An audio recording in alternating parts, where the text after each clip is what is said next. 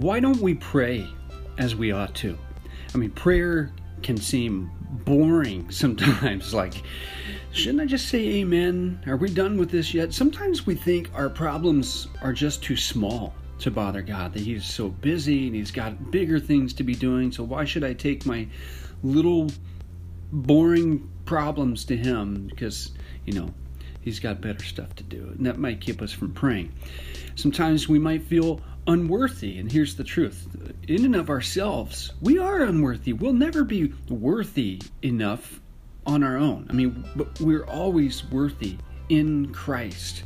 And truth is, since we are made in the image of God, He is longing for us to return home, if you will, to turn back to Him, to cry out and shoot our prayers up to heaven and call on God because He's not far from you and me. Maybe, and this is where I fall in when it comes to prayer, uh, much of the time, maybe we're just so convinced of God's sovereignty that we don't pray because we just know He's got this. He's got this. He's in control. He's good. He's going to work it out. And so, yeah, you know, I could pray, but but he's got it. Regardless our feelings, James tells us to pray. And I think he would tell us to pray until something happens. Now, I know you may not need another acronym in your life, but that comes out to P U S H push. Pray until something happens. You'll see what I'm talking about as we get into James chapter 5, verses 13 to 18. He's, the Word of God reads like this Is anyone among you suffering? Let him pray. Is anyone cheerful? Let him sing psalms. Is anyone among you sick? Let him call for the elders of the church and let them pray over him,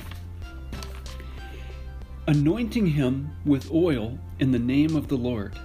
And the prayer of faith will save the sick, and the Lord will raise him up. And if he has committed sins, he will be forgiven. Confess your trespasses to one another, and pray for one another, that you may be healed. The effective, fervent prayer of a righteous man avails much. Elijah was a man with a nature like ours, and he prayed earnestly that it would not rain, and it did not rain on the land for three years and six months. And he prayed again, and the heaven gave rain, and the earth produced its fruit.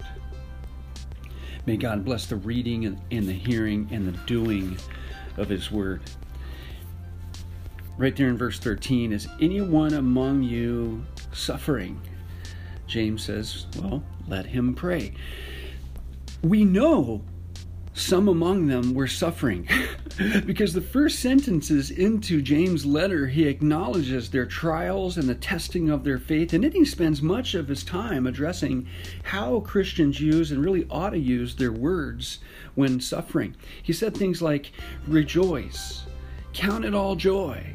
Ask for wisdom. Bridle your tongue. Don't speak evil or slander others. And here, in short, he says if you're suffering, pray.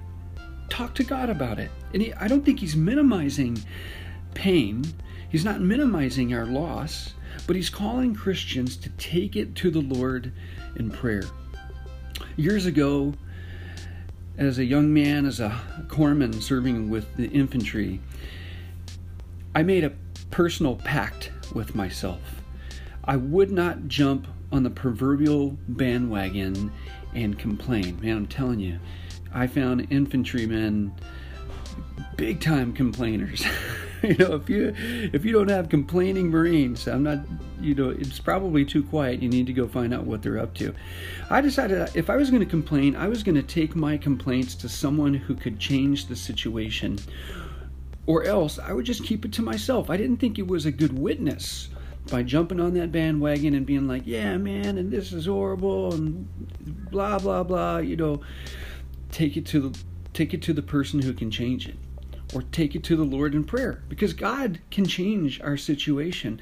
The big lesson I began to learn, I say began to learn because I, I'm still learning this largely, is that God wants to change me. He wants to change me. In fact, He wants to change us.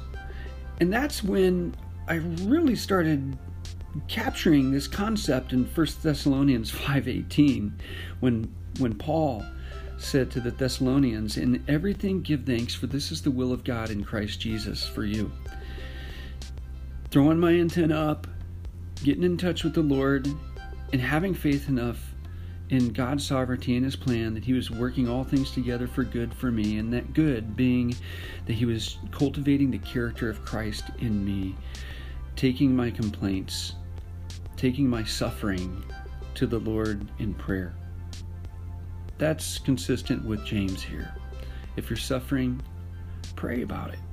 Is anyone cheerful? He says. Well, let him sing psalms. That word, let him sing psalms, is actually one Greek word, and it could be defined as to pluck or twang. And so here is perhaps some scriptural evidence that we ought to do some country music when we're cheerful. I don't think that's the case, but plucker twang, it's interesting. It could refer to um, playing a guitar or a stringed instrument and praising God and singing songs to the Lord. And that's how that word's used throughout the rest of the New Testament. It's to just sing to the Lord. Use those vocal cords to communicate gladness and thanksgiving. The Apostle Paul said something similar in his letter to the Ephesians, chapter 5, verses 19 and 20. He says, We ought to be speaking to one another in psalms and hymns and spiritual songs, singing and making melody in your heart to the Lord, giving thanks always for all things to God the Father in the name of our Lord Jesus Christ. So, again, psalms and hymns and spiritual songs. When he says hymns, by the way, he's not necessarily saying the hymns that, that you might find in your hymnal in your church pew, because those songs, believe it or not, are contemporary. they weren't around in Paul's time. But the point is we sing psalms, hymns, and, and spiritual songs about the Lord to encourage ourselves, to encourage one another. If we're cheerful, James says, sing psalms. Sing to the Lord, man. In fact, one of the things I like to do in my devotions and reading Psalms in the morning is actually singing the Psalms to the Lord. It's usually just the Lord and I when I do that. Probably good for you, but that's one of the things that, that we can do in our devotions. And he continues there in verse 14 Is anyone among you sick? Let him call for the elders of the church and let them pray over him. I think it's important to note here that it's the responsibility of those who are sick to call for the elders. This doesn't mean family and friends and pastors and elders should be oblivious to our suffering, but there, there's no mind reading app, right? If we're sick, we've got to call on somebody. James implies it's the Christian's role to seek others' prayers when sick. Yes, we may seek medical attention. It's not sinful or a crime to get medical treatment. But we shouldn't forget to acknowledge God. And listen, I think this is James' point to acknowledge God and to invite others to participate in what He's doing in and through our suffering. He's always doing something in and through our suffering. He says, call them. And they'll pray over us.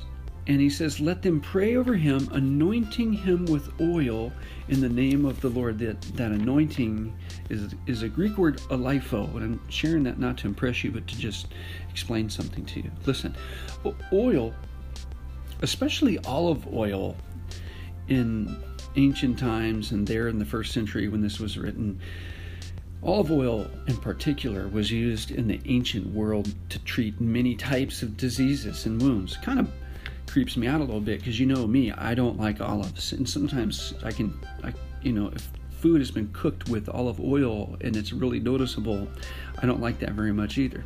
Apparently, it was a thing to to call on the elders of your church or for people in general to apply oil in that day.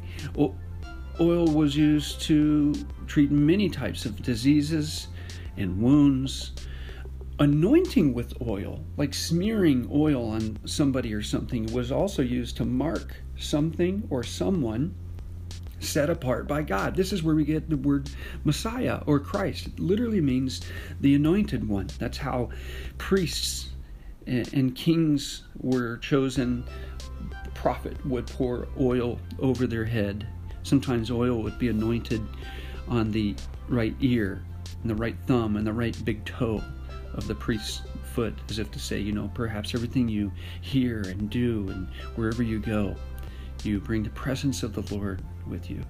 Most of the times when this word aleipho, this anointing, is used in the New Testament, it's used for soothing, like for medicinal purposes. For example, Luke chapter 10, specifically in verse 34, when the Good Samaritan takes that, that injured, wounded Jewish brother on the side of the road and he binds up his wounds and he pours oil and wine on that person's wounds.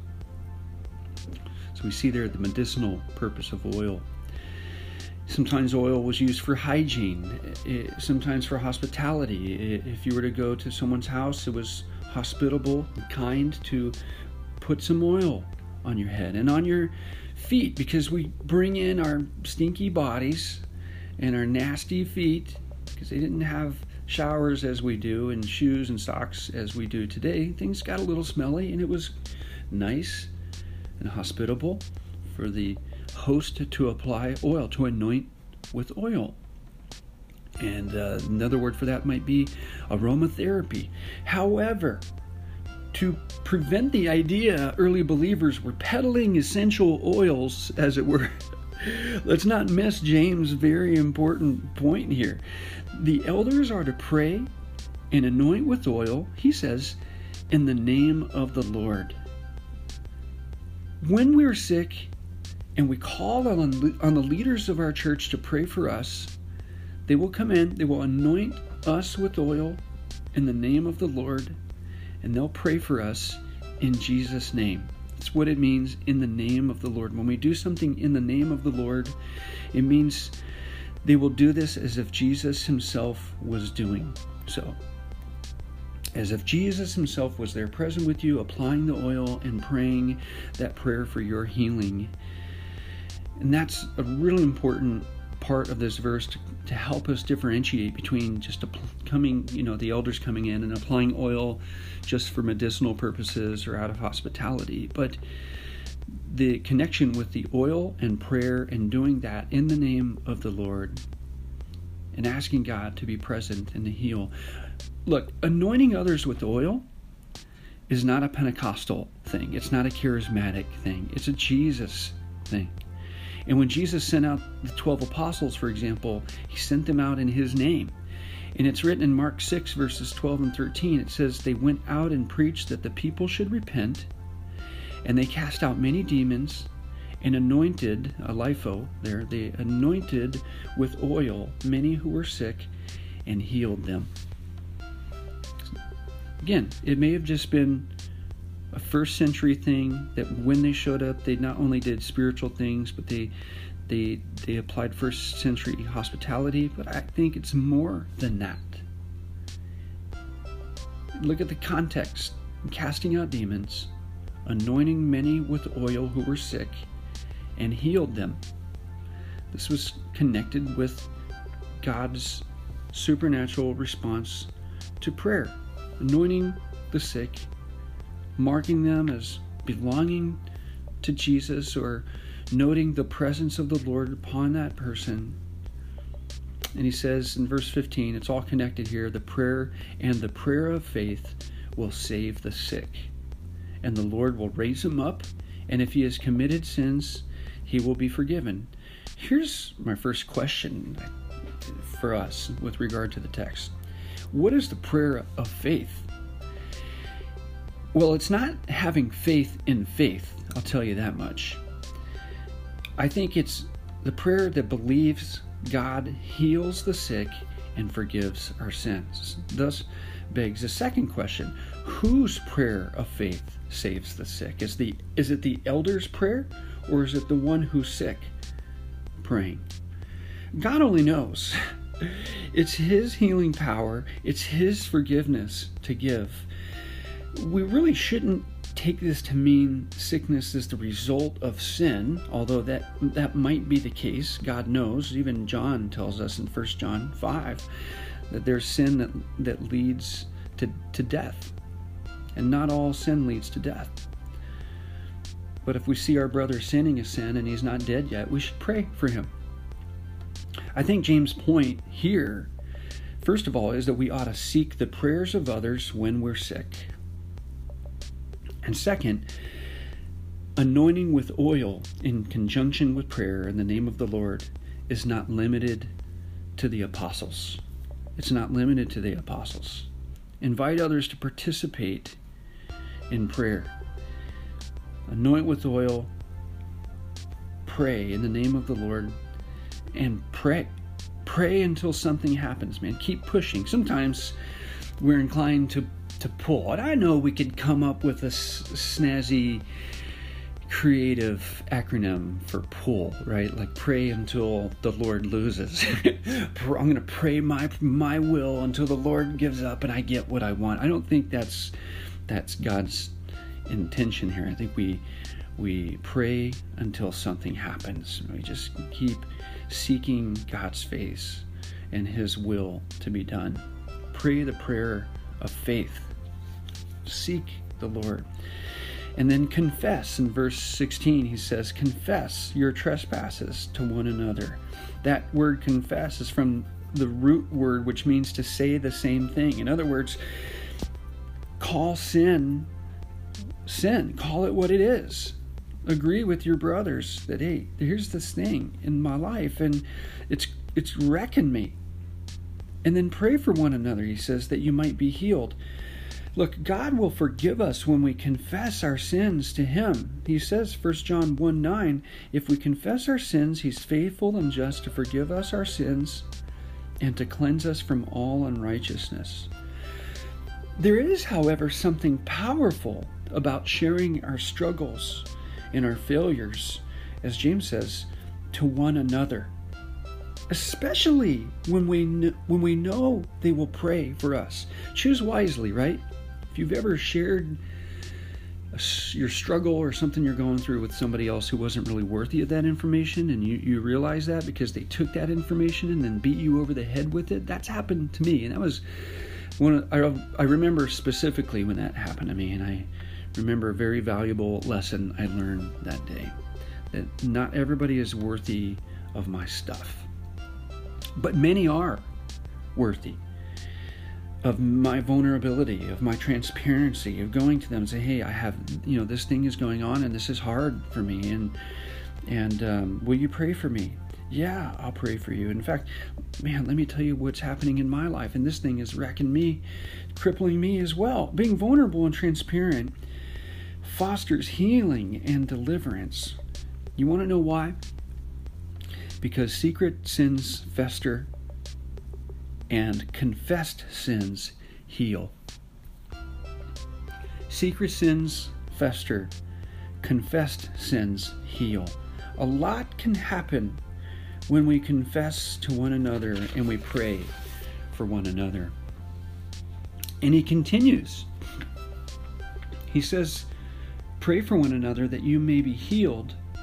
The effective, fervent prayer of a righteous man avails much that effective, fervent, at least it's translated that way in the New King James. It's actually one word, energeo, which looks like the word energy. And we need to be careful when using interlinears and looking at languages and stuff, because sometimes they may resemble English words and we assume that that's what it means. But this word energeo is often just used as, it's tra- often just translated as working. It's like the working prayer of a righteous man avails much, or the prayer that works. There's something powerful about sharing our struggles and failures with a person who not only walks the walk, but also pleads the righteousness of Jesus Christ, not his or, own, her, his or her own righteousness. I mean, a person who's living righteously there's a confidence that comes with that. But the person who walks the walk, talks the talk, and claims Jesus' righteousness, th- this is a person more often than not who may have prayers that seem to work, if you will. Those people seem to have prayers that work, and James seems to infer that our elders are the kinds of people who have that relationship with the Lord. And he says, call on them. Call on them. Let them pray for you and anoint you with oil in the name of the Lord, and praying for you. Speaking of the prayer of a righteous man, as he says that that kind of prayer avails much. James mentions a person his audience would have been familiar with, a man named Elijah. In verses 17 and 18, Elijah, he says, was a man with a nature like ours. And he prayed earnestly that it would not rain, and it did not rain on the land for three and a half years. And he prayed again, and the heaven gave rain, and the earth produced its fruit. It's encouraging to, to consider Elijah was a man with a nature like you and I. That's encouraging for us, should be, at least. As we read in Scripture about Elijah and we we look at this man's life and his prayer on that mountain with the prophets of Baal and uh, the dead raised to life and meager resources multiplied and stretched out. I mean, God moved in this this man's life supernaturally, powerfully. And yet, James, in the context here of prayer, is saying Elijah was a man like you and me. He had a nature like you and I. He had the human experience. He, he had wins and losses, successes and failures, highs and lows, expectations and disappointment. He had faith and doubt. In other words, Elijah wasn't perfect. Yet God honored Elijah's prayers, working them into his divine plan. It's really what we get to do. In prayer, we can kind of partner with God. He knows what we're going to pray and ask before we ask it. In the case of Elijah, he heard Elijah's prayer. He held back the rain for three and a half years. And then he told Elijah, hey, go and, and, and uh, see see the king because uh, I'm going to make it rain again. And and he had that competition with the prophets of Baal, and the Lord showed up, fire from heaven. He was powerful. And then Elijah went up on the hill, and he he just kind of curled up. It says he put his head between his his knees. He just kind of got really low and and prayed, and eventually. A little cloud rose up from the sea turned into many clouds, and it, man, it rained. It rained, man. This is James' way of saying just pray and pray until something happens. Just keep pushing, keep going at it, man. Seek God's face, pray until something happens. I often liken prayer and the experience of prayer and partnering with the Lord and with others in prayer is kind of like being a forward observer. One of the things that you, you know you can do as a reconnaissance man is being a forward observer. You do a lot of looking, a lot of reporting. And when you when you are one person or four persons on the side of a hill somewhere, very small in comparison to to the masses of, of soldiers and enemy that that are out there in the battlefield. But you can throw up that antenna, man, and get comms with with um, aircraft in the area or artillery or naval gunfire and and tell them using your eyeballs and that map and your radio telling them where to make their rounds land and when they hit their target of course you're going to tell them to fire for effect it means keep on shooting right there for maximum effect keep going for it. And then if you're a good if you're a good person, uh, what you'll do is you'll give them not only a, a, BDA, a battle damage assessment, you'll tell them where the rounds landed, but with some enthusiasm. Because when you're arty and you're you're throwing those rounds down the tubes and those mortars, some of those rounds, man, can go for miles. And those guys seldom get to see the impact of those rounds, of those shells, and where they land. and that pilot, man, when you see them wings level and they're not aimed at you, you clear them hot and they drop that 500 pounder, 1,000 pounder on that target. As they drop that round and and they go back up into the sky and maybe they look over their shoulder hoping to see where their round landed. A good forward observer will enthusiastically tell them, Yeah, you got them at all seven tanks in the open, obliterated completely gone. Troops gone. Well done. Come back and do it again if necessary. That's I think what it's like in prayer, man. We we pray, I pray for you. Come back and let me know, man, how my prayers may or may not be hitting target. Because if they're hitting target, that's encouraging for me to know because I I, I want to pray more. I want to fire for effect if you will. And so James says, when you're suffering, push. Just pray until something happens. And pray until something happens in you. Because that that's the work that God is really interested in. He's going to get to them. He's working on that person. He's involved in those circumstances. But he wants to do something in you and me knowing what we know now, because James previously told us in his letter, we are to count it all joy when we fall into various trials because our faith is being tested. And, and when our faith is tested and it passes the test, it leads to endurance, the kind of endurance that, that equips us to wait on God. And then we ought to ask God for wisdom to know what we should do and say in the meantime. And more often than not, than not, that might look like bridling our tongues and turning our complaining into prayer. So when we're suffering, push. Pray until something happens in you, in me. When cheerful, sing to the Lord and watch Him add to your joy when you're not feeling well, don't just reach for that Tylenol.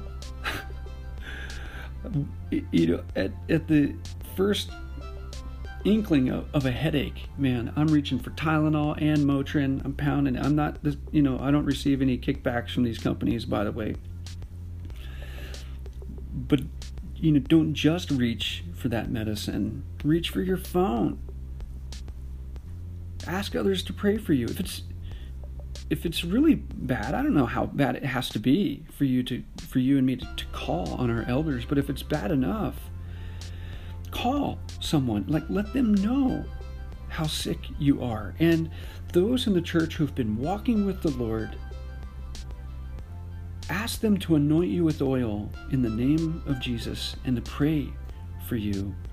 Pray a prayer of faith and then expect God to do something. Watch. Pray.